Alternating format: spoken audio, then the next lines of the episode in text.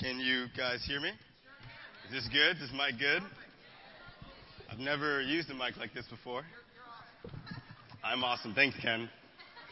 Uh, good morning, guys. My name is Kenny Uzuchukwu. Um, yes, yes.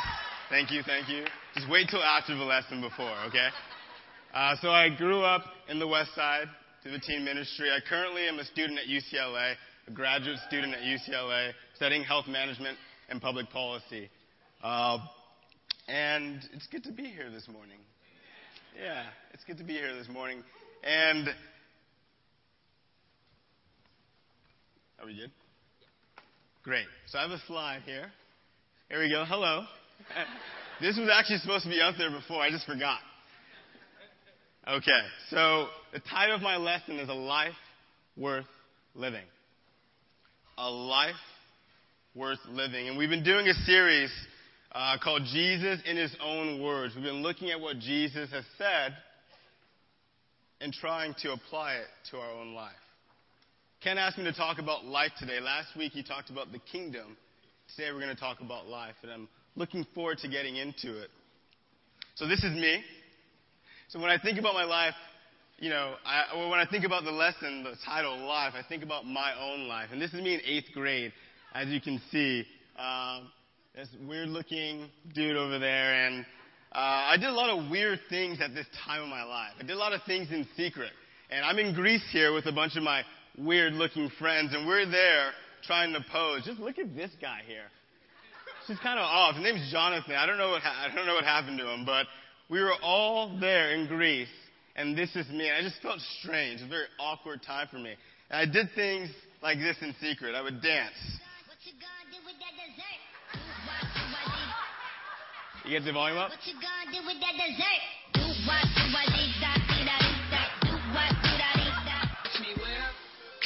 watch me nae nae. Okay. Now watch me whip, whip, watch me nae nae. Why me do it?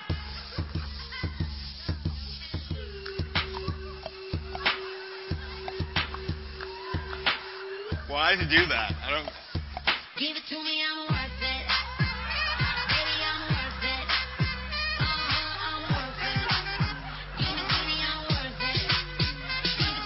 You know why you guys are laughing, right? Because you do the same thing in secret. You do the same thing. We all do it. And this is how weird I was. I was a very strange dude growing up. And I would do those things and no one would know, obviously. I would never post it online. So there's me, a strange dude. And at this time, even with all my weirdness, even in all of my insecurities, I was able to first have a real relationship with God. I remember going to a baptism and just being excited and overwhelmed at what I saw. I'm like, I want that too. So what I did, I studied the Bible in the teen ministry. I was in seventh grade, right? How can a seventh grader understand this? I just knew that there was something off with my life. So I started looking into the Bible. Because I'd grown up that way. It's a good place to start, right? And I, and I did Bible studies and then I learned, thank you, I learned how much God loved me. You mean the creator of the universe the most powerful being ever could love a weird looking seventh grader who would dance in secret like me. And it blew me away. How is that possible? It makes no sense. Oh my gosh, I don't understand why you like me so much kind of feeling. And I felt like I needed to respond. This is my girlfriend, Sir Chauncey. She's in um, Jamaica right now. So she's not going to see this. You guys aren't going to tell her this. And and I just remember when we first started dating and how much I did for her. And how much I felt just the giddiness, the giddiness that I felt in that being in this relationship and how I responded to that. I remember one time we were at a restaurant and we were on a group date and uh, I was just making her laugh. I don't know what I said, but I was just making her laugh and the whole table we were just all laughing. And it was two months, maybe a month and a half into our relationship. And then she blurted out, I love you.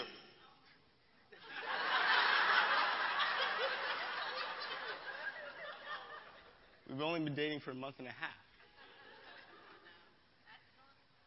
I was blown away by that. Obviously, I didn't say it back right there, you know.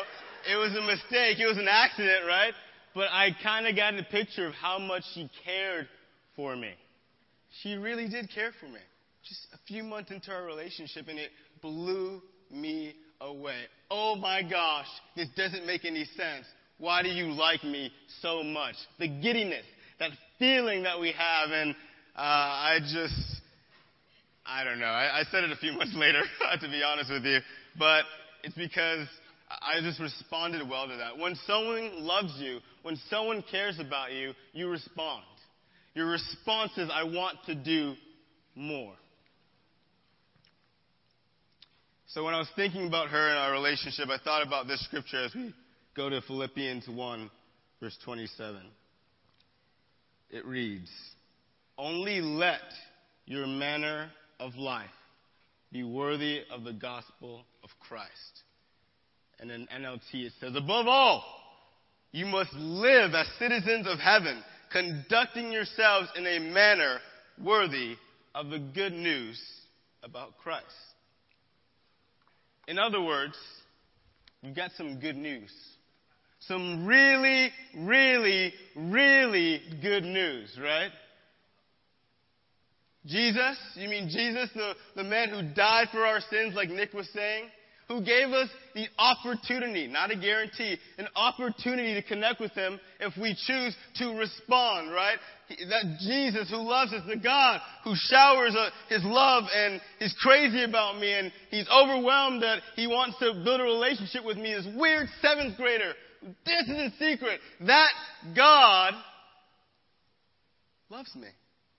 And He's saying, as a response, as a response, Conduct yourselves in a manner worthy, worthy of the gospel of Christ. Isn't that amazing? Who's saying this? Paul, right? He's in chains for Christ. He's speaking to the church. He's saying, conduct yourselves in a manner worthy. Response. So response should be. You should feel giddy. Uh, this is UCLA. This is Chris Mathis. For those of you who don't know Chris Mathis, he's a PhD student at UCLA with me, so we're grad students together. And this is Derrick Rose. You guys know Derrick Rose is? He's an NBA player. Isn't that cool? Yeah, if I showed this to my girlfriend, she would have no idea. Uh, but it's great because we were there. We work out together. We're workout partners. So we were at UCLA last week, and we just we were exploring because we had some extra time, I think, and we just walked into Derrick Rose and I said, Derrick, can we take a picture? And he said, Yeah, for sure, bro. And then we took a picture. Chris is glad I was there because I don't think he would have asked him. so the things that we do, um, we, we go to the gym. Lately, we've been doing a lot of work outside, but we usually go to the gym and we lift, right? We don't really do bicep curls, but we see guys in the gym, you know, doing some bicep curls. And so when we think, when I think about a life worthy, I think about Watch your life and doctrine closely. Persevere in them, and what? You'll save yourself and who else? Your hearers, right? Right. So, uh, what's that? First Timothy four verse sixteen. Don't quote me on that. Don't quote me on that. Look it up yourself, okay? So, we're at the gym, and no one goes to the gym and just works that one bicep, you know? No one does it. No one puts this weight down. It's like, today is my right bicep day, and just go. Go. No one does that. Go. Go. All right, I'm done. Now, no one does that, right? When you go to the gym, you try to get a balance with whatever you're doing. You're trying to stay balanced so you get both. And you go, maybe alternate, right? Some people, you know, go two at the same time. But you want to stay balanced because you want your, you want your right and your left bicep to be equal. You want to be equal. You want to lift and not have it uh, off balance, right? It just doesn't make any sense to do that. I think sometimes we grab this gospel and we say it's too heavy. It's too heavy, so we don't really work on it. But our lives are like, I can handle that. So we're just continually working out our lives, making it better, but we're not doing anything over here. So guess what? We're off balance, right? We're off balance, right? And the gospel is here. It's like it weighs you down, but you just work on your life rather than trying to get both and trying to work up. I don't lift these. These are this is for this Chris Mathis.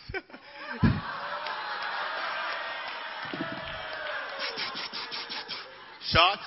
fired. Shots fired. So much shade thrown. Who says shade thrown? Someone said that to me the other day. I didn't get it. Guys, I got three main ideas. I got three main ideas. In order for us to live a life worthy, a life to the full, right? A life worthy of the calling we received, we've got to connect. Connect to who? Connect to Jesus, right? First point. Second, we need to maintain and gain eternal perspective. Eternal perspective. And lastly, when we do those things, we can live life to the full. We'll understand how to live life to the full. Let's turn over to John 5, verse 39. Let's get into the word. No more joking. John 5, verse 39.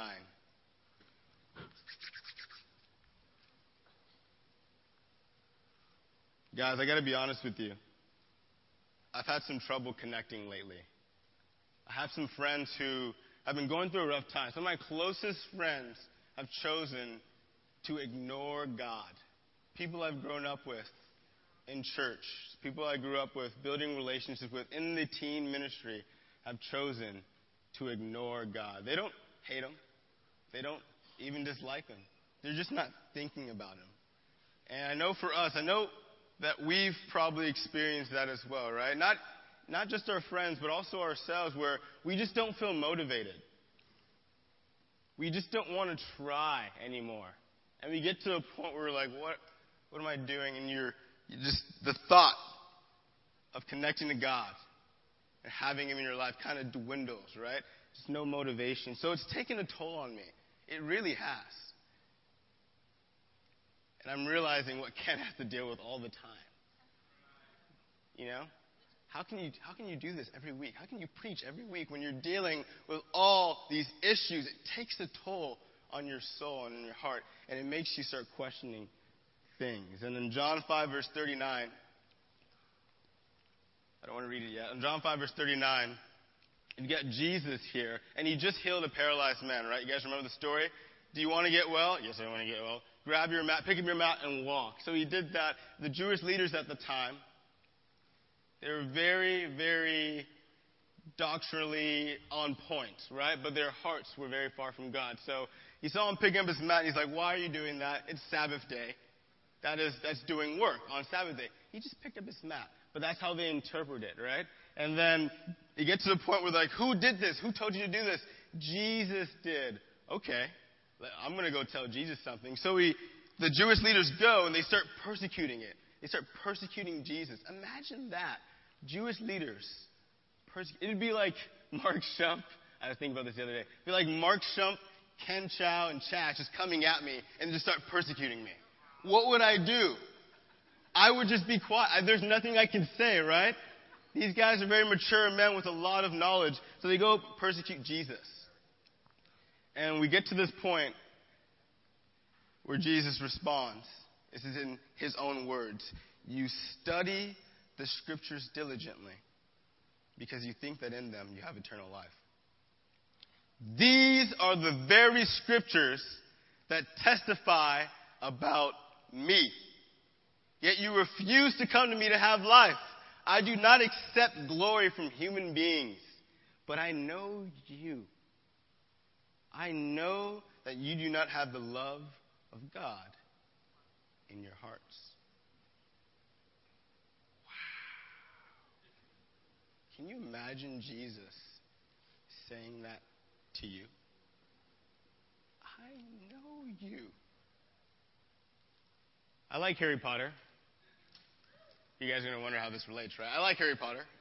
And I grew up reading the books. Who, who read Harry Potter? Who did that? Anyone?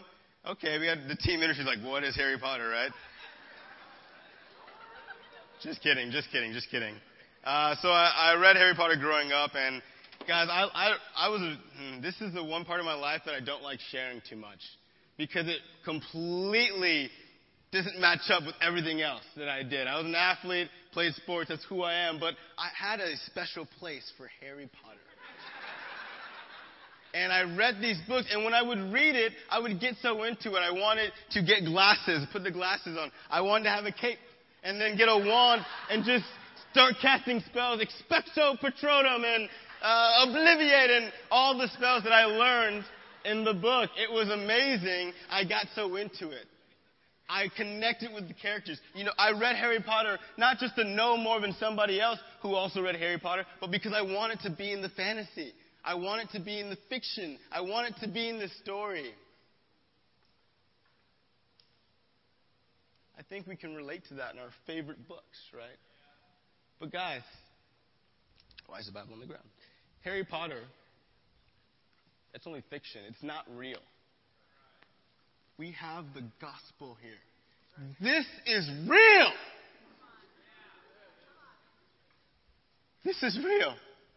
And it dawned on me when I was coming up with this lesson that the Pharisees, they would study this thing out and they completely missed the point. The Jewish leaders studied this thing out, obviously the Old Testament, right? Because they didn't have the whole Bible then. But they would study it out and they would miss the point. They refused to make the connection because when you read this, you've got to connect to Jesus. And if you don't, then you're wasting your time. You really are. You're reading just to understand, maybe, for knowledge, to compare, to know more than your fellow Christian. Where are you at this morning? What do you do when you read the Bible? What are you reading it for? Are you connecting? Or are you just reading for pure gain? Just so you could have the knowledge, just so you can say you know, just so you can cross it off your list. Why are you doing what you're doing? I love the teen ministry. I, I talked to a parent the other day, and he told me I want my kid to really think through things. His parent was hurt in the past, with a bunch of uh, issues that came up within the church. So he's like, I really want my kid to actually think through things before he becomes a Christian. He's a ninth grader. And I said, I totally agree with you. Doesn't that just make sense? Why would you build a relationship with someone because someone else forces you to? That doesn't make any sense. We need to ask why we're doing what we're doing, and we need to be totally okay with what we're doing. We cannot put it on other people, church. Connect to Jesus. Second point eternal perspective. Now, now this is going to get a little uncomfortable. It was uncomfortable for me. But uh, my senior year in high school, I completely lost this. Completely lost this. I was doing things for the wrong reason. I remember there was this girl that I liked, named was Tate. She was on the women's volleyball team in high school, and I played volleyball in high school. And I just remember just being so infatuated with her, and I would uh, I would do almost anything just to get spend time with her. And up to that point, I was pretty good. I mean, I wasn't doing anything wrong in high school. I didn't drink alcohol. I wasn't having sex. I wasn't doing drugs. So I felt I felt like it was the time to kind of let things loose. And I remember going to this party, and um, and uh, I remember seeing her at the party because I know I knew that she was going to be there because I was kind of I was still kind of that creepy kid, you know, the stalker. There's still a part of that was in me, so I was like, where's she going to be? Finding out, talking through other people except for her. And when I got to the party, uh, there's alcohol, and I didn't want to drink. I'm like, this is dumb. I don't even like the taste of alcohol. My parents had let me try a little bit. I just like, I don't like this. But she was drinking, her friends were drinking, so what did I do? I grabbed a cup, started drinking. The entire time I was smiling, I'm like, this tastes like crap. but I still did it. I still did it because I felt that pressure, right? She's only there for a few minutes and she left. I'm like, this is a waste of time. Why did I do that? But I've lost my eternal perspective. And do you guys know the story about the rich man and Lazarus? You guys know that story? You see, I believe in that story. I believe in that story. As you turn to Luke 16, verse 23, I'm sure you're already there. I'm sure you're there. I believe in this story.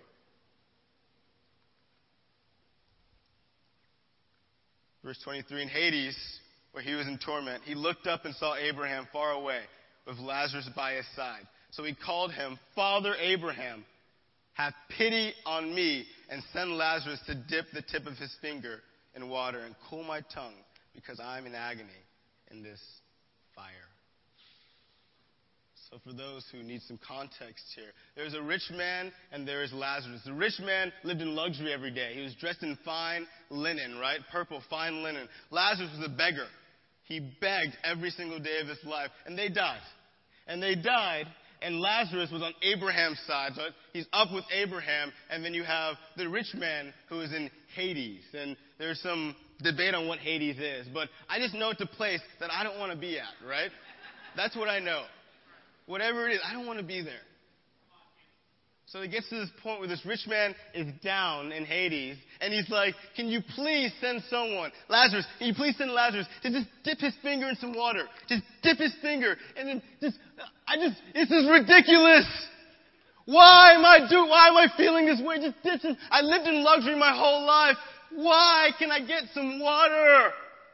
He's in torment. I believe this story, guys. Do you? Do you believe this? In a group this size, with what we're here for, I have a, I have a feeling that most of us probably believe in a literal hell. Most of us probably do.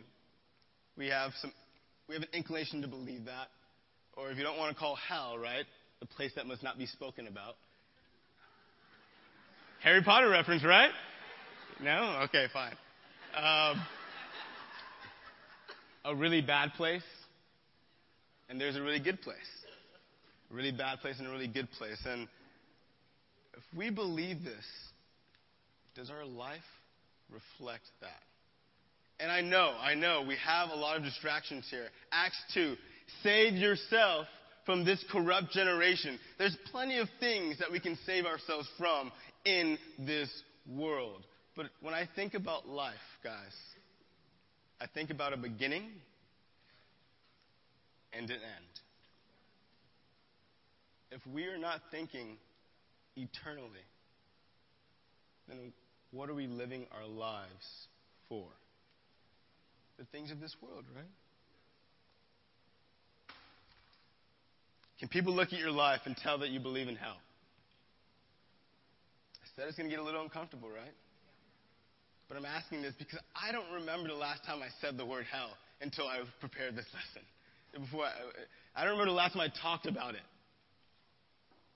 Can people look at your life and tell that you've been saved from that? Can they? You've been saved from that. Many of you have been saved from that. How does your life reflect that? What is your response? What is your response? Do you even care anymore? That's a tough question, right? You can answer that yourself. I don't need to hear it right now. Let's, let's close it out here. Life to the full. Let's turn over to John 10, verse 9. Whew, time flies up here, guys. I feel like I've been talking for five minutes. Did anyone see the Ant Man? Anyone see that movie, The Ant Man? I've been plugging this movie all week for some reason. I saw it, and there's a scene. There's a scene where the evil bald dude, evil bald dude, brings in a sheep to test in his lab. I don't know if you guys, for those of you who saw it, maybe you forgot, but I remember this scene. He brings in this sheep to test in this lab, this lab, and the sheep, and then you know, his his fellow coworker, his female coworker asks, "I thought you were bringing in a rat." Like I thought we were testing a rat, right? So the idea of Ant-Man is that a person my size can get really, really small, right? And that's what makes gives the Ant-Man power. Because he can get really small, but he still has the same abilities as if he was really big. He can still punch somebody being really small, and it would hurt a full-size person. So this evil, bald science dude wanted to get that technology, but he didn't have it. So he's testing things. He's testing things. So he used animals to test them. So he tests the sheep and his female coworker says, I thought we were testing a rat. He, a rat. And he looks at her and says, What's the difference? Dang, right? I was like, I am not an animal activist or anything, but I very much felt that. I'm like, that's a sheep. Come on, all right? You can test a rat, no big deal. But in John 10, we talked about Jesus being the good shepherd. Jesus is a good shepherd, right? And that he'll lead us to pasture. And it's funny because I saw that and I thought, Jesus would not let that happen to me.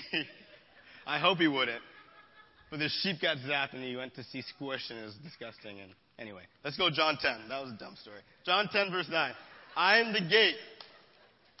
Whoever enters through me will be saved. They will come in and go out and find pasture. The thief comes only to steal and kill and destroy.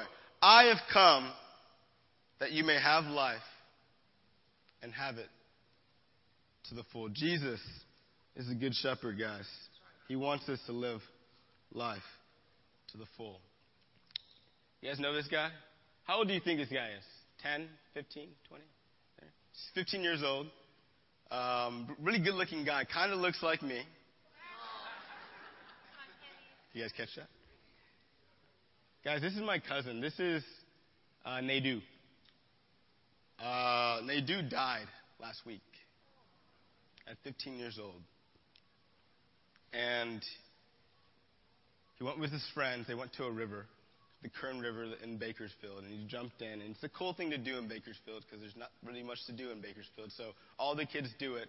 They jumped into the river. But the river has an undercurrent. So the third time he jumped in, the friends kept jumping in. The third time he jumped in, he didn't come out. And they waited, like, where's his body? Because it, it also had a stream, so it could flow down, but they didn't see his body. So two days later, his body surfaces in the same exact spot that he jumped in. Because he was just under the water.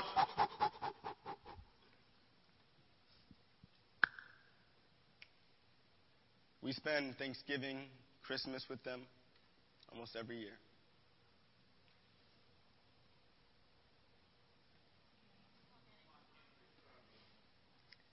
When, when you think about a full life, I don't think about getting to 81, having a 401k. I don't think about getting to 90, seeing my grandkids grow up. That's not what I think about.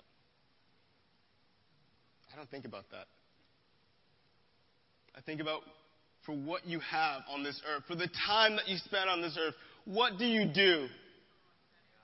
How are you living? People ask me, why am I in the youth and family ministry? Why am I in the teen ministry? This is why. Because I think at a very young age, you can get it. You can be a weird dude in seventh grade who dances in secret, and you can understand why you need Jesus. You understand that at a very young age. So, sometimes we look at these teens and we discount them. Teens, sometimes you get looked at and you're, you're looked down upon. People don't think you're capable because you're young. I'm here to tell you that that's not true at all. You guys have mind. You guys are you guys are stronger than you think you are. Don't let people look down on you because you're young.